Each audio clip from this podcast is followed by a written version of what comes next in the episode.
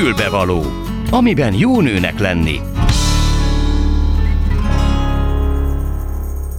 Jó napot kívánok, tisztelettel köszöntöm Önöket a mikrofonnál, Gál Ildi.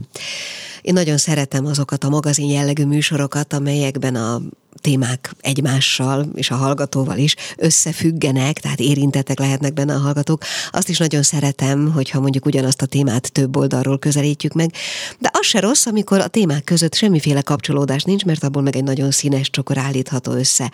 De legjobban azt szeretem, amikor látszólag nincs a különböző témák között kapcsolat, és esetleg a műsor végére kiderül, hogy valahol mélyen mégiscsak összefüggenek. Én remélem, hogy a mai műsorban valami hasonlót fogunk, fognak érezni a végén, mert az első vendégem Kis Viktor festőművész lesz, akivel alapvetően Csontvári Koszka Tivadar életművéről, annak egy organikus élő megközelítéséről fogunk beszélni, de abból az apropóból, hogy mindezt a Waldorf iskolában, illetve a Waldorf tanárok képzésében hogyan lehet használni, mi az, amit hozzá tehettünk ezen a látásmódon keresztül a róla szerzett eddigi tudásunkhoz. those.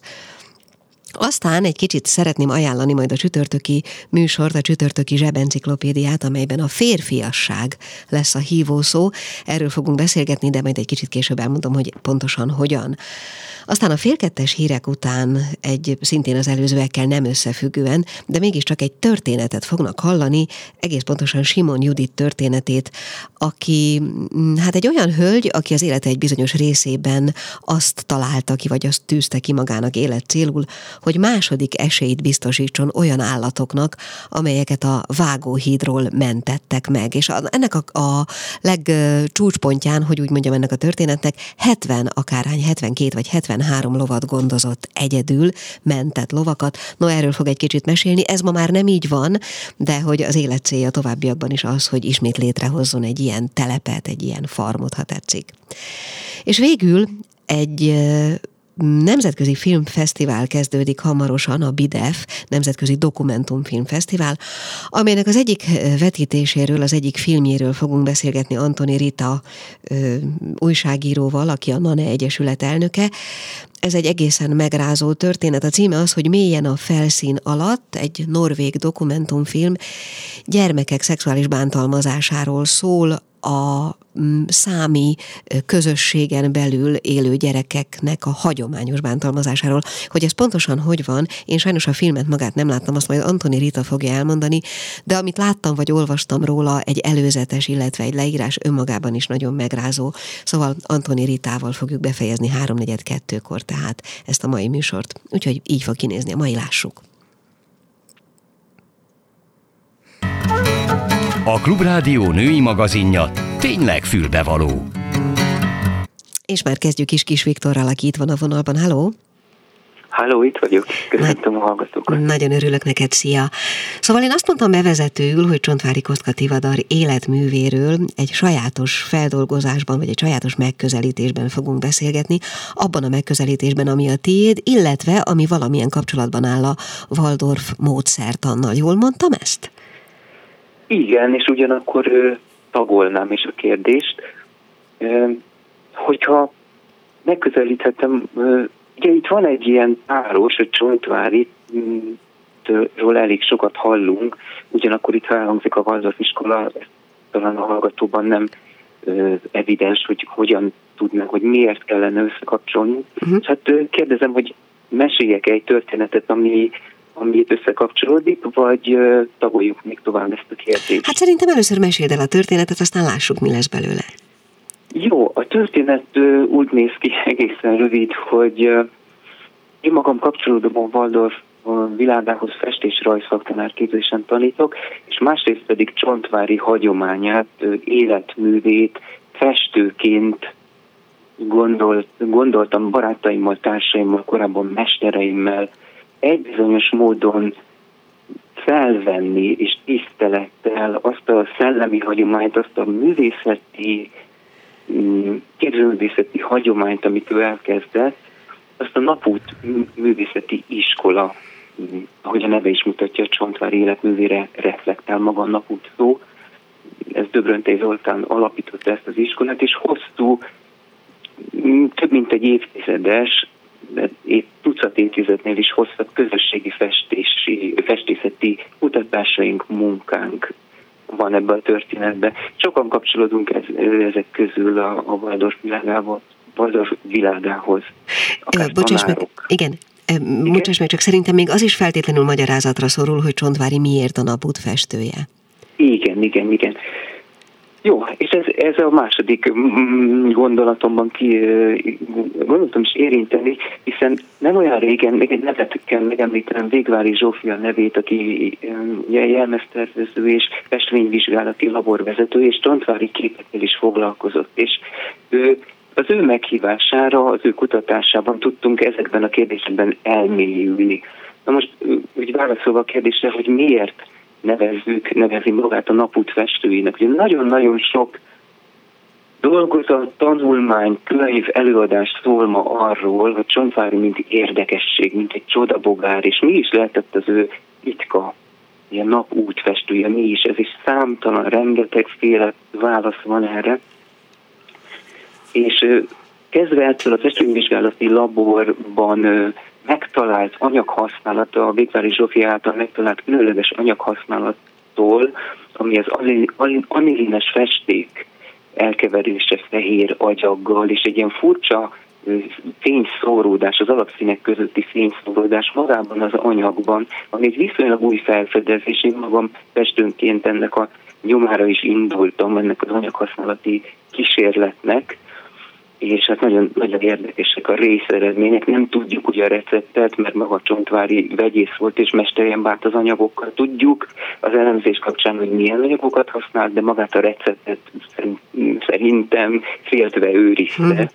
mert hát mélységesen értett hozzá. Na most ez, ez az anyag megközelítése, hogy mik is azok a napút színek, Ugye itt a spektrál, vagy a, a teljesen alapszínek között egy olyan fajta szóródást lehet találni magában a, a fehér anyagban, mint vízőanyagban, mint hordozóban, az enyvben, ami kötőanyagként van benne, ami, ami a, a nap fényre jellemző tiszta fény és színképzésre ad lehetőséget. Viszont ha nem az anyag felől nézzük, akkor itt adódnak olyan megközelítések, hogy ő azt mondta Csontvári, hogy bele tud nézni a napba, nem így szó szerint, de valami, és kérdése számunkra, hogy amiket itt hagyott gyönyörű megfogalmazásokat, mennyire, mennyire hát esetleg metaforikusak. Uh-huh. Minden esetre az ő képe olyan, mintha a nap perspektívájából néznénk.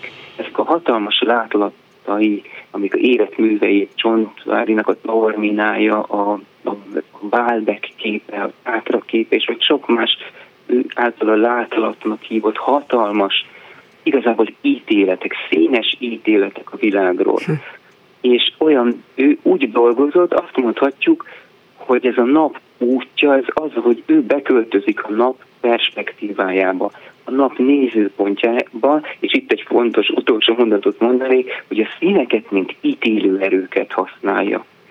És itt megnyitnék egy olyan ö, ö, gondolatot majd, esetleg itt tudjuk folytatni, ami elvezet Goethehez, hiszen Goethe szinten ismert, 1810-ben jelent meg, 2010-ben a magyar fordítás, és egyik központi gondolata a Goethe-nek az, hogy a színekben morális, ö, esztétikai ítélőerő rejlik. A színekben morális ítélőerő van.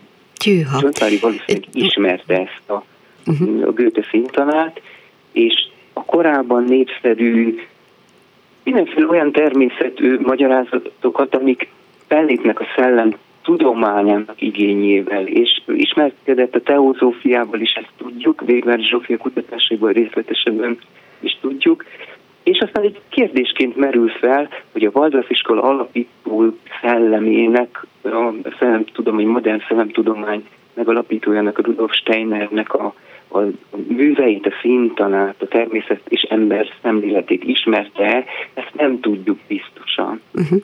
És így kapcsolódunk, jutunk el a, a Waldorf világhoz, hogy ez a világkép, amin a Rudolf Stein szellemtudománya, aminek természet és ember szemléletén alapszik a Waldorf oktatás, a, annak a, az, az ember képén.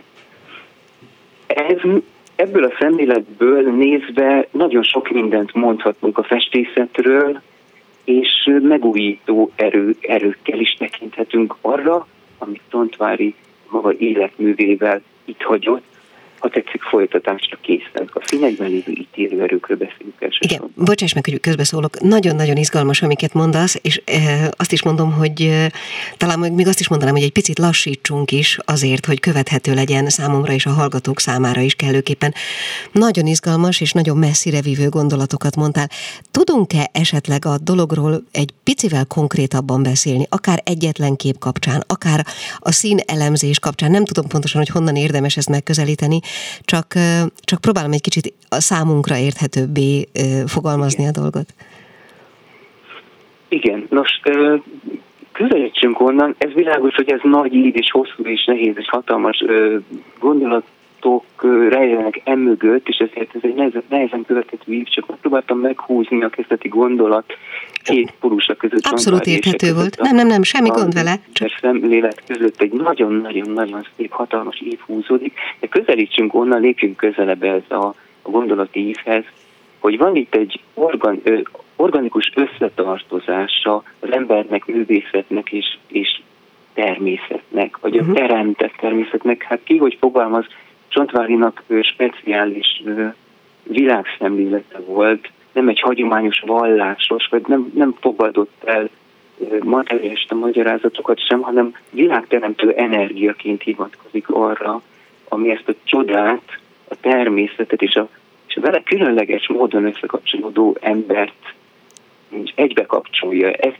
egyfajta szellemi entitásként tekinti oda szeretném irányítani figyelmet, hogy egy kicsit közelebb lépjünk ennek a hatalmas élet pályának, életműnek, és ennek a nagyon furcsa és nagyon tudatos motivációnak a egy, egy lépéssel a közelébe, hogy érthetőbb legyen, ez pedig az 1879-es árvíz, ami, amihez ő morális készítést érzett, hogy menjen segíteni, menteni az alföldi árvíz Szeged környékén. És egy hatalmas trauma, megrázkodtatás érte őt, látva az igazságtalanságot, hogy a Tisza hord, hord el száz számra életeket, pusztít. Tehát a természetben lévő pusztító erő benne összekapcsolódott egy morális kérdéssel. Uh-huh. És nagyon megrázta ez, ez őt, valójában mélységesen megrázta, hiszen ő a természet szépségében nőtt föl, alig győzi hangsúlyozni életrajzi kis művében a gyerekkorát, hogy mennyire mélységesen csak a természet, a pillangók, a patak, a napfény, ez volt az, amivel evidens összetartozást érzett. És aztán később evidens összetartozást kellett, hogy érezzen a sors erő iránt is, hiszen olyan mélységesen megrázta ez a kérdés, nem mint külsődleges moralizálás, hanem hanem hogy hogyan van a természet és az emberi sors. Az egyik látható, másik láthatatlan. Gyakorlatilag egész életében ez a feszültség, ennek a, hogy hogyan működik együtt külső látható természetben lévő teremtőerők és a sorsban lévő motiváló erők, vagy a sors erők, amik megjelennek az életünkben, mint jóság, mint jellemhiba, stb., mint, mint hatalmas, mint katarzisra való képesség, mint művészi ihlet. És nem elég, hogy érte ez a traumatikus élmény, utána ő, hát egyfajta Ugye az orvos javaslatára felvonult a, a tátrába, és ott az a ragyogó, gyönyörű, fenséges, csodálatos nyugalom, madárpiripelést és a természet fenségessége és békéje is. Őt feszítette ennek a hatalmas kontrasztja, ami szintén a természetben egyszerre, és a belső morális kérdéseiben is egyszerre feszítette. No, és ekkor ért 1880. október 13-án egy ilyen félig, hát nem is tudom, hogy mondanánk ezt, hogy ugyan félálom, vagy, vagy kicsit a bódult állapotban, amikor pihengetett, az az élmény, hogy hozzászólt a hang, ahogy ő mondja. Hát ezt persze pszichologizálják később, vagy, vagy másik oldalon esetleg túl misztifikálják. Minden esetre belülről hallott egy, egy néhány mondatot, és ezt teljesen szabadon értelmezheti mindenki, ha viszont jó szándékkal belegondol, hogy igen, az embernek lehetnek erős belső hangjai, meggyőződései, és nem is az a kérdés, hogy ez mennyire misztikusan történt, de minden esetre azt a hívást hallotta, hogy te leszel a világ legnagyobb pont-pont-pont festője, és később ezt a három pontot, ezt a napút szóval töltötte ki uh-huh. később írásaiban. Tehát a gondolat, amivel egyel gondoltam, hogy lépjünk közelebb az életműhöz, és talán kevési hangsúlyozza, hogy ez mozdította őt a festészet irányába, nem mint egy külsőleges művészkedés irányába, hanem valami megismerési útra. A festészet, a művészet eszközével, mint valami, mint valami olyan eszközzel, aminek a világ csodáira lehet ö, jutni, hiszen morális kérdések épp úgy fesz, ö, feszítették, mint esztétikai, mint a külső természetet megismerni akaró kérdések. Nagyon izgalmas, bocsáss, még megint közbe kell szóljak egy pillanatra, nem sok időnk van már, de e, mindenképpen föl, fölvázoltál egy olyan gondolatsort, amin, amin feltétlenül érdemes tovább menni, tovább gondolni, találkozni vele, e, újra meg újra olvasni, benyomásokat szerezni és egyebek, de azt azért hadd kérdezzem meg, hogy ebből, mindebből, amit most elmondtál, hogy következik, vagy milyen, milyen logikai, vagy bármilyen, bármilyen más útvonal mentén az, hogy elkezdett keresni e, eszközöket a hagyományos festékeken túl. Tehát, hogy elkezdett a dologgal kísérletezni. Mit, mit, mit jelent ez ebből az aspektusból, ahol az előbb beszéltél? Igen, van ennek egy praktikus oka is, és van ennek hát magasabb, fenyköltebb motiváció oka is. Komoly nagy képei voltak a, ter- a természet és a, hát hogy tetszik, a szellem, az anyagteremtő energia összetartozásáról benne, és ehhez méltó módon szeretett volna festeni. E, tanult itt is, ott is, ugye Münchenben, Düsseldorfban, Párizsban, Karlsruhe-ben, és igazából nem találta azt, amit, ami méltó ahhoz a belső elhíváshoz, ahhoz a hatalmas feladathoz, amit ő, amit ő maga előtt látott, és mivel vegyész, vegyész volt, ugye különösen mesterien és a közelében volt a, a, a gácsi fehér anyag, amikor Nógrádban élt, és a textil gyárnak és a, a hát ott a fölösleges festékek, anilin festékek, és ő mindig össze tudta kombinálni, nagyon-nagyon tudatos ember volt, és ugye azt találta, hogy ezzel a fajta mm, technikával, mint egy maradandó freskókat, mint a szállítható freskókat mm, tudna megidézni a képeken, Hát számára például az, az olajfesték az, az idővel sárguló, erre nem is igaz, túlságosan, talán túlságosan értjük egy kicsit metaforikusan, és nem elég hatalmas szellemi szikássághoz méltó, freskószerű anyag volt. És hát ugye a kezében volt az eszköztár, hogy, hogy ő anyagokkal kísérletezzen, és nézzük meg azokat a hatalmas 6-7-8 méteres képeit, hát praktikusokat mondtam, olajfestékkel, ha bár meg fölhalmozta az anyagi lehetőségét, az anyagi bázist ahhoz, hogy ő hosszan finanszírozza ugye a gyógyszertár kiadásából a saját utazásait és témakereséseit, de ennyi festéket, olajfestéket mégsem tudott volna sem használni, sem kifizetni. És hát egy ilyen, igazából ilyen reliefszerűek a képei, az anyag használatában a szinte a, a plastikusságában, az, az érzékletességében is szeretett volna maradandót alkotni, és így elénk tárni a hatalmas képeit, amit nem nevezhetünk úgy, hogy igazából ítélkez, ítélkezések, hogy nézzétek, mivé tettétek a világot a természet tökéletességéhez képest. Hm. Igazából hívások egy jobb embernek levésre, hogy ilyen csúnyán fogalmazza. Bocsánat, itt van az a pont, ahol meg kell állnunk. Ez most nagyon érdekes volt számomra, mert olyan volt, mintha bevezetést hallottunk volna egy most kezdődő előadáshoz, aminél az ember már be akarja csukni az ajtót és hallgatni akar téged. De erre az előadásra itt és most nincs lehetőségünk. Én remélem, hogy a hallgatóknak kedvet csináltunk ahhoz, hogy kicsit jobban belássák magukat akár a témába, akár, hogy én most megkérdezzem tőled, hogy egyébként ti ezzel kapcsolatban tartotok látogatható előadásokat, vagy te tartasz ilyet? Igen, igen, rendszeresen itt Budapesten vannak ilyen alkalmak. Én hát táborokban vagy egy-egy tanítás alkalmával elhangoztak ilyen egy-két órás beszélgetés előadások, és megszületett az igény, hogy itt, itt olyasmi, az, de az tudapogárságon túl ö, olyasmi módon tekintsünk rá, ami a mai megismerésünk számára releváns, vagy a, vagy a mai művészi keresésünk számára releváns üzeneteket tud hozni, és ezeken az alkalmakon én magát az anyaghasználati kísérleteimet is ö, esetleg be tudom mutatni, beszélgetni tudunk Csontváriról, nem külsődleges értelemben. Hát szerintem vegyünk részt ezeken a beszélgetéseken, mert mondom, engem nagyon felcsigáztál, és rengeteg olyan dolog, dolog hangzott el itt most ebben a, körülbelül 20 percben, amik gyakorlatilag darabonként kifejtendők, vagy kifejtendők lennének, és erre most nincs idő. Én minden nagyon szépen köszönöm, hogy a rendelkezésünkre álltál, és legalább valamit, legalább a hangulatában, legalább a gondolkodásmódban valamit, valami többet kaptunk most Csontvári Koszka Tivadar festészetéről, illetve arról a látásmódról, ahonnan ti azt próbáljátok vizsgálni és továbbvinni. Kis Viktor festőművésznek nagyon szépen köszönöm, hogy itt volt. Szia! Nagyon köszönöm a lehetőséget. Minden jót, szervusz, viszont hallgatok. Mi kell a nőnek? Egy fülbevaló. És hát azt gondoltam, hogy itt a mai ö, beszélgetésben egy kicsit tovább tudunk menni, de most már csak arra van idő félke, a félkettes hírekig, hogy elmondjam, hogy mi lesz a csütörtöki zsebenciklopédiában. Nos, itt egy ö, szerintem vitatható és izgalmas és érzékeny témát próbálunk körbejárni, ami úgy szól, hogy mi a férfiasság.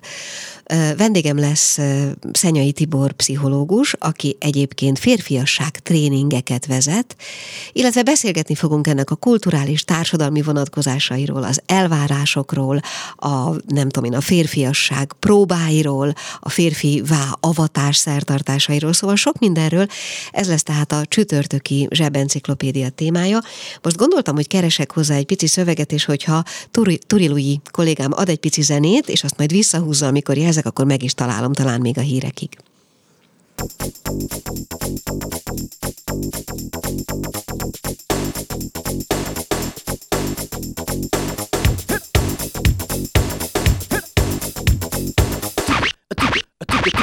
A tükör előtt állok és iszonyú a látvány Csak bámulok, mint egy ma született hátrány Na mi a gond? Na mond, mi a gond? Ha valaki mondja meg, hogy vagyok és pont. Hát ide hallgass most kis haver Örül, ha valaki még hátba ver. Ne filozofálj, hidd el az a fő Hogy sok pénz legyen és elég nő. Mi ez a kivagyiság, mikor a lényeg az? Hogy kinek látszol és kinek játszol Hiszen elmúlsz húsz és elmúlsz negyven És elmúlsz lassan szépen és rendben. Sok, sok, sok, ez nem valami sok Évek óta kutatom, hogy még ki vagyok. Nem és hát már a zene is előlegezte azt, amiről szólni fog.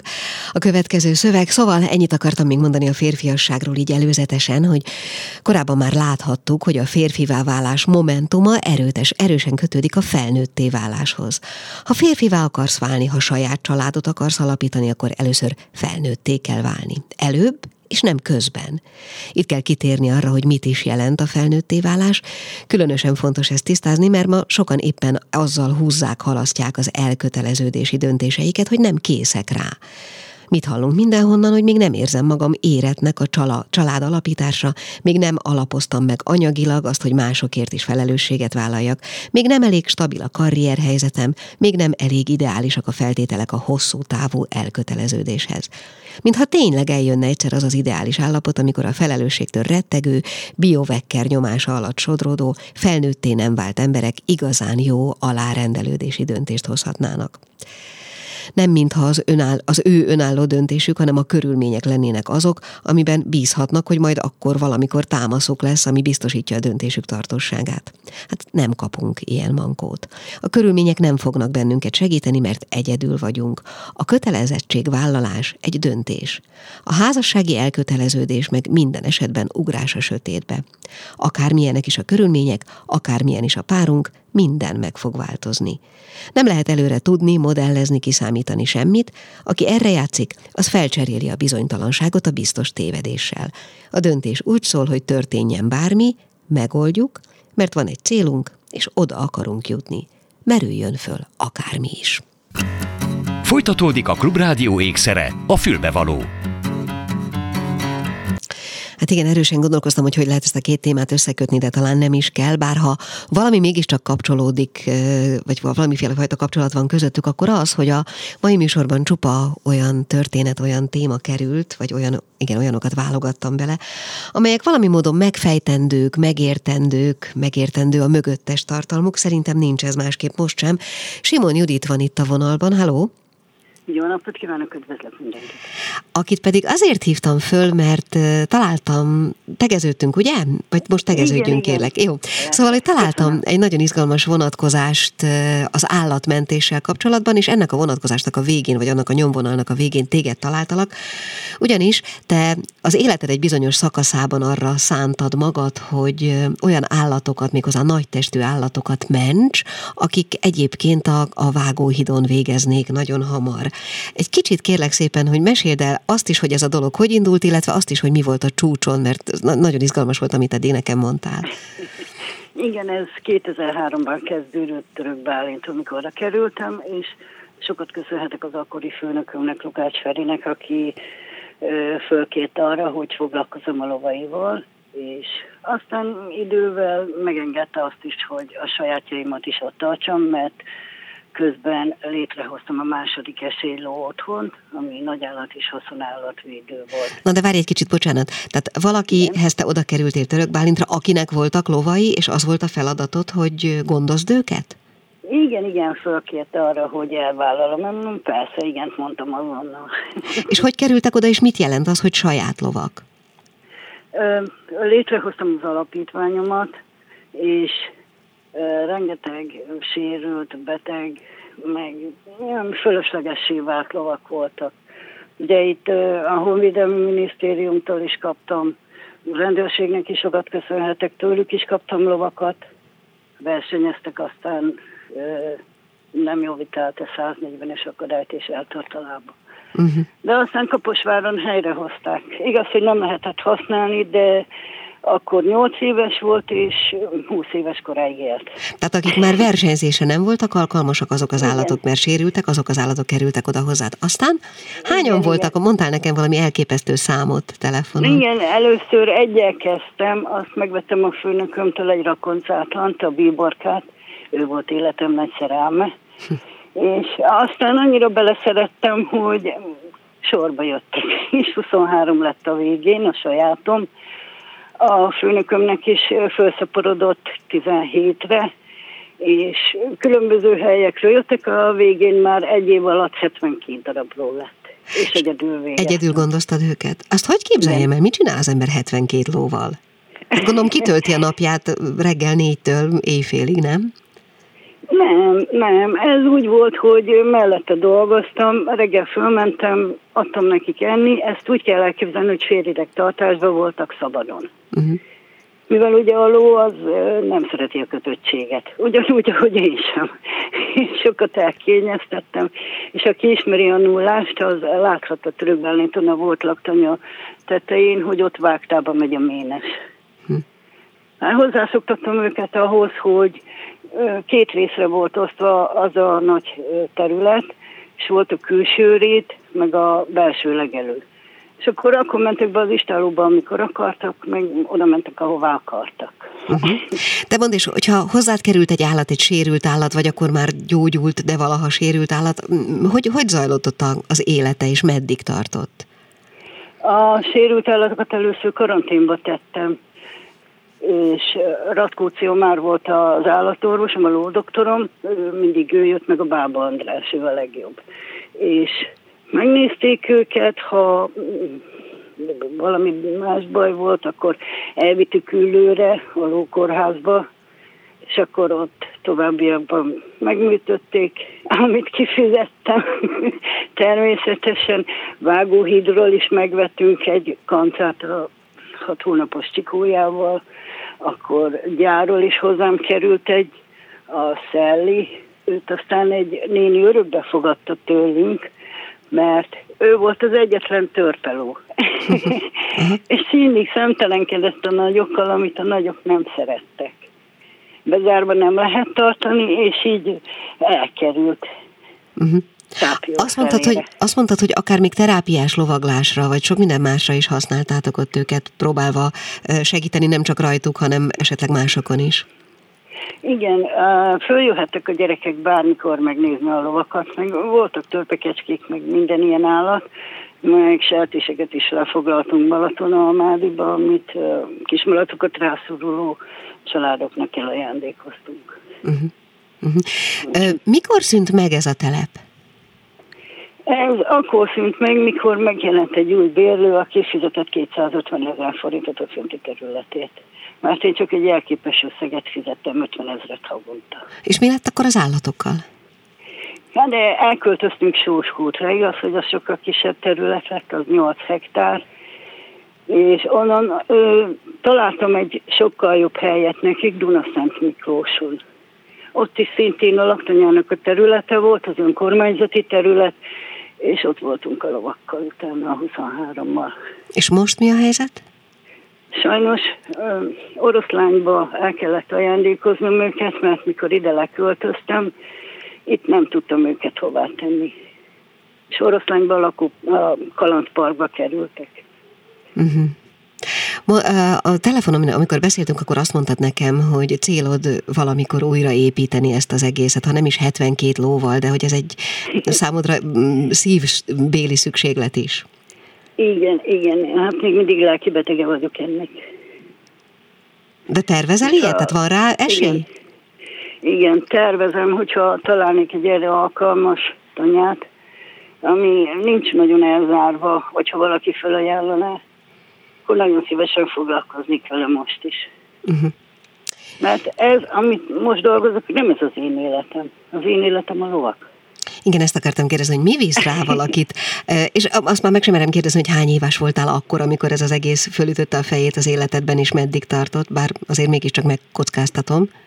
Mm, akkor még csak 40, most meg 59. Uh-huh. Uh-huh. Tehát akkor ezt... De van egy, van egy barátnőm, ő 80 éves, és ő is ezzel foglalkozik. Uh-huh. Na jó, még arra egy, egy utolsó kérdésem volna csak, hogy mi, mi az, ami rávitt téged egyáltalán erre az útra, hogy elkezdjél olyan állatokkal foglalkozni, ami már, akik már nem kellenek senkinek? Rengeteg amerikai ismerősöm van aki menti a lovakat. És úgy gondoltam, hogy mivel csak egy van az országban, akkor én leszek a másik. És így lett második esély, mert nekem is a második esély, és így kaptak a lovak második esély. Meg az, hogy rengeteg beteg sérült gyermek van, akik nem tudják megfizetni a, az óradíjat, mert nem egy olcsó mulat. Már a lovaglásét. Uh-huh. Igen, igen. És ez egy tartásjavító lovagoltatás volt. Hát meg sok minden előnye van, persze. Uh-huh. Igen, fölraktam ugye a Facebookra is, és nagyon kedves, velem egykorú férfiak olyan gyönyörű válogatás nélküli szavakat használtak, hogy elszégyelhetnék magukat. Uh-huh. Uh-huh. Hát De ez... bármikor, bármikor nagyon szívesen foglalkoznék vele. Szeretem a gyerekeket is, sokszor egész nyáron ott voltak, mert ö, rengeteg szülő nem tudja azt megengedni, hogy otthon marad valakinek dolgozni, és kell, hogy eltartsa a családot. Én megmondtam a szülőknek, figyeljetek, hozzatok ételt a gyereknek, itt el van egész nap. Lovagolt, sétáltunk, ugye Török Bálinton uszoda is vagy. Meg lehet csinálni, csak az a baj, hogy a legtöbb ember ki van égve érzelmileg. Semmi szeretet nincs már bennünk. Hát én arra, arra gondolok, hogy ez a történet, ez a tied, ez még azért tartogatna, hogy mondjam, meglepetéseket, és nyilván van mögötte egy sajátos alkat, egy lelki alkat, nagyon kíváncsi volnék rád egyébként is, de sajnos ebben a pillanatban ennyi időnk volt, hogy erről beszélgessünk. Én nagyon szépen köszönöm, hogy itt voltál, talán egyszer folytatjuk, mert kíváncsi vagyok arra az egész mögöttes tartalomra, amire most nem volt idő. Simon Juditot hallották, köszönöm Igen, szépen. Én köszönöm szépen a lehetőséget, és sok sikert kívánok neked. Neked is. Köszönjük Köszönöm szépen, szépen minden jót. A Klubrádió női magazinja tényleg fülbevaló. Hát, mint mondtam, nagyon különböző történetekről volt és lesz szó ebben a mai műsorban. Az utolsó témánk egy egészen megrázó dokumentumfilm, amelyet a BIDEF Nemzetközi eh, Dokumentumfilm Fesztiválon fognak vetíteni, és a címe úgy szól, hogy mélyen a felszín alatt, és köszöntöm a vonalban Antoni Rita újságírót, a NANE, azaz a Nők a Nőkért Egyesület elnökét. Halló! A Nőkért Egyesület elnöke vagyok, jó napot kívánok! Akkor bocsánatot kérek. Én ezt a hivatalos leírásban olvastam, akkor elnézést kérek még egyszer. Szóval beszélhetünk-e a filmről? Ugye ez egy végtelenül megrázó történet, amit én magam nem láttam, csak mert nem fértem hozzá, csak az előzetesét, illetve a leírását olvastam. Egészen döbbenetes. Beavatnál bennünket, amennyire lehet? Igen, tehát itt arról van szó, hogy egy észak-norvég kisvárosban, Tisztfjordban, amely körülbelül 2000 lakosságszáma, több mint 150 gyermekek ellen elkövetett szexuális abúzus esetet tárnak fel, tehát hogy mint hogyha a közösségi norma része lenne a szexuális, gyermekek elleni szexuális abúzusnak a, az elfogadása, és kiderül, hogy már a 90-es években tett panaszt egy testvérpár, és foglalkozott vele egy újságíró, de nem lettek ennek komolyabb következményei, mert, mert a hatóságok nem foglalkoztak vele, részben valószínűleg rasszista sztereotípiák miatt, ugyanis ez egy számi, azaz lap kisebbségi közösségről van itt szó, és, és a film arról szól, hogy egy újságíró, akit Haraldnak hívnak, beszél az áldozatokkal, és, és így megpróbálja ezt az egészet felgöngyölíteni, hogy pontosan hány áldozat volt, és, és pontosan ez, ez hogyan történhetett meg, hogy egy közösség ennyire szemet hunyt, és hogy sem a az egészségügyi szakemberek, sem a tanárok nem avatkoztak közbe, holott nyilvánvaló nyomokat láttak a gyerekeken. Ez tényleg egészen döbbenetes. Azt tudható, hogy ez a fajta zaklatás, ez meddig tartott, illetve nyilván ma már nincs? Évtizedeken keresztül.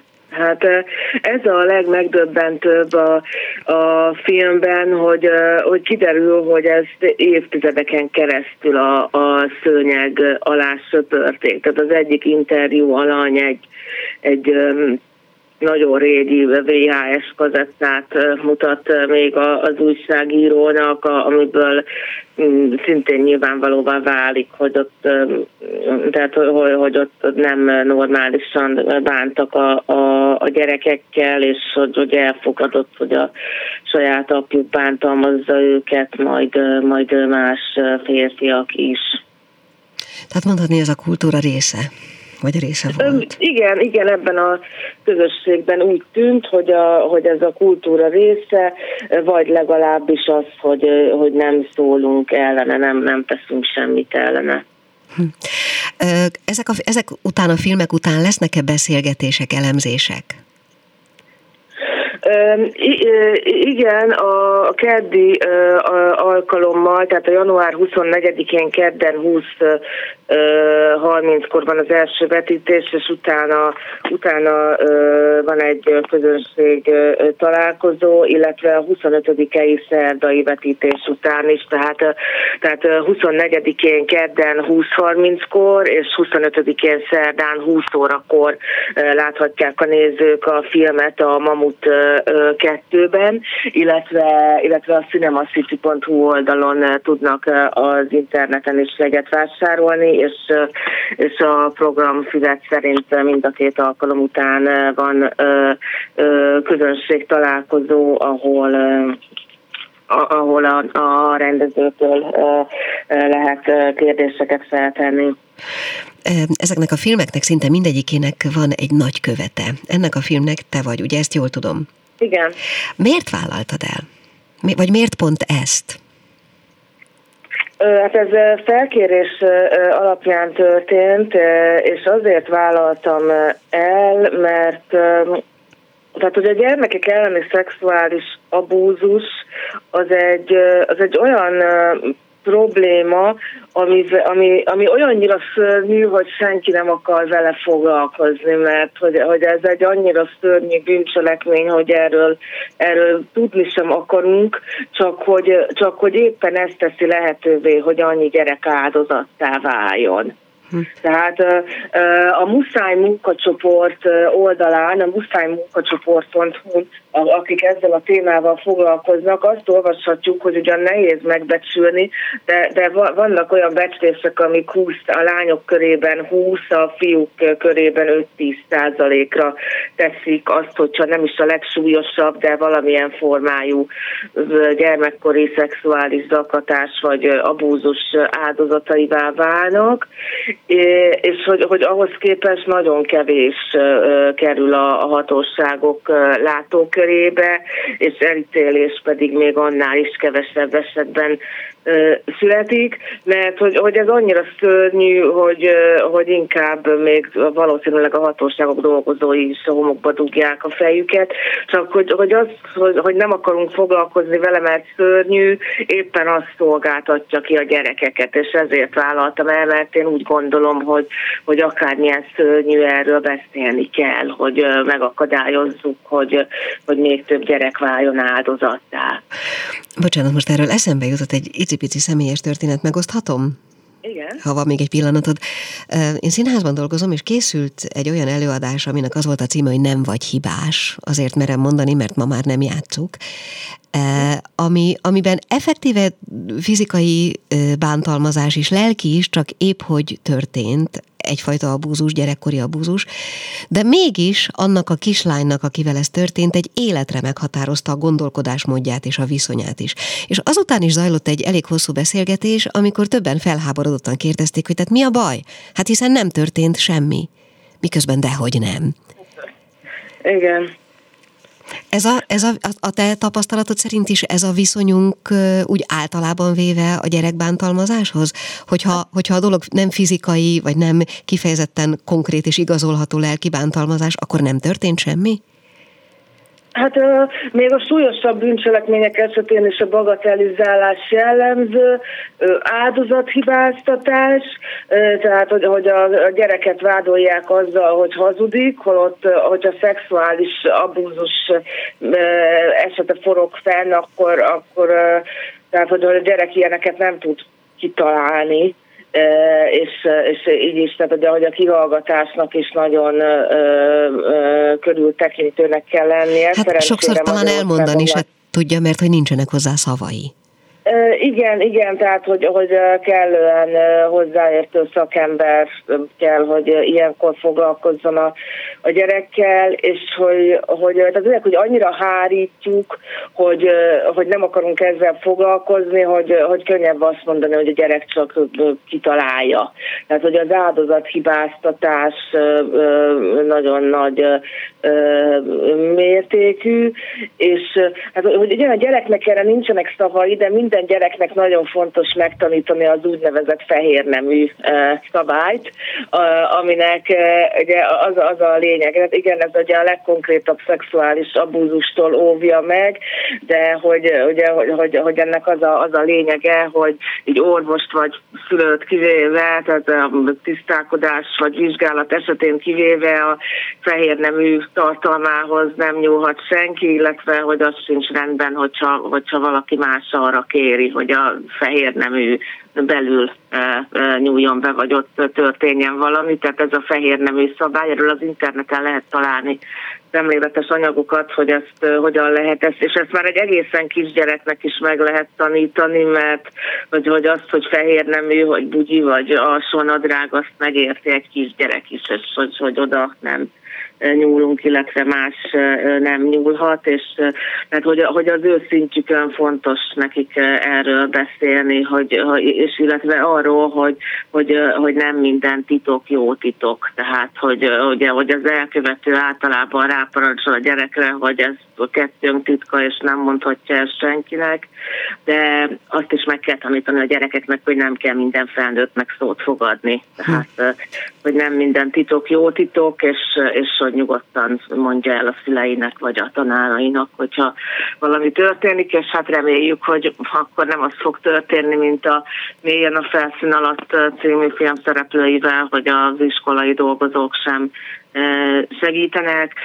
Azért bízom benne, hogy már egyre nagyobb a tudatosság ebben a témában, és ehhez a tudatosság növeléshez hozzájárulnak az olyan dokumentumfilmek, mint a mélyen a felszín alatt. Igen, én is még egy pillanatra is tényleg záró kérdésként akartam visszatérni a filmre, hogy említetted ugye a titoktartást, illetve az erre való felszólítást. Ebben a filmben, ahol éppen arról van szó, hogy ez a kultúra részét képezi, ez fölmerült egyáltalán?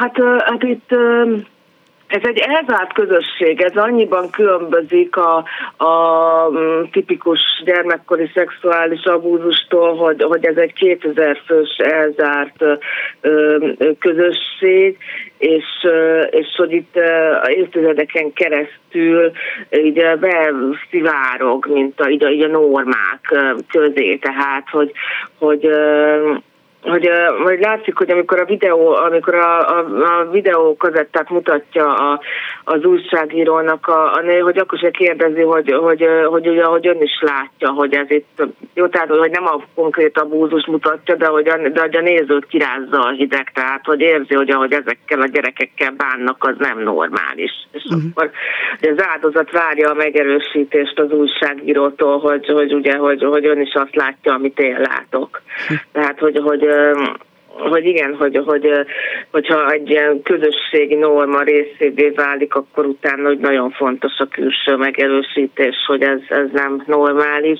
És hogy azért is bátorítok mindenkit, hogy nézze meg a filmet, mert a körülményekhez képest valamennyi feloldozás van a végén. Tehát a áldozatoknak már az is sokat jelent, hogy elismerik az igazságukat, azt, hogy, hogy ez, ez megtörtént velük, illetve, illetve ugye elítélik az elérhető elkövetőket. Uh-huh. Uh-huh.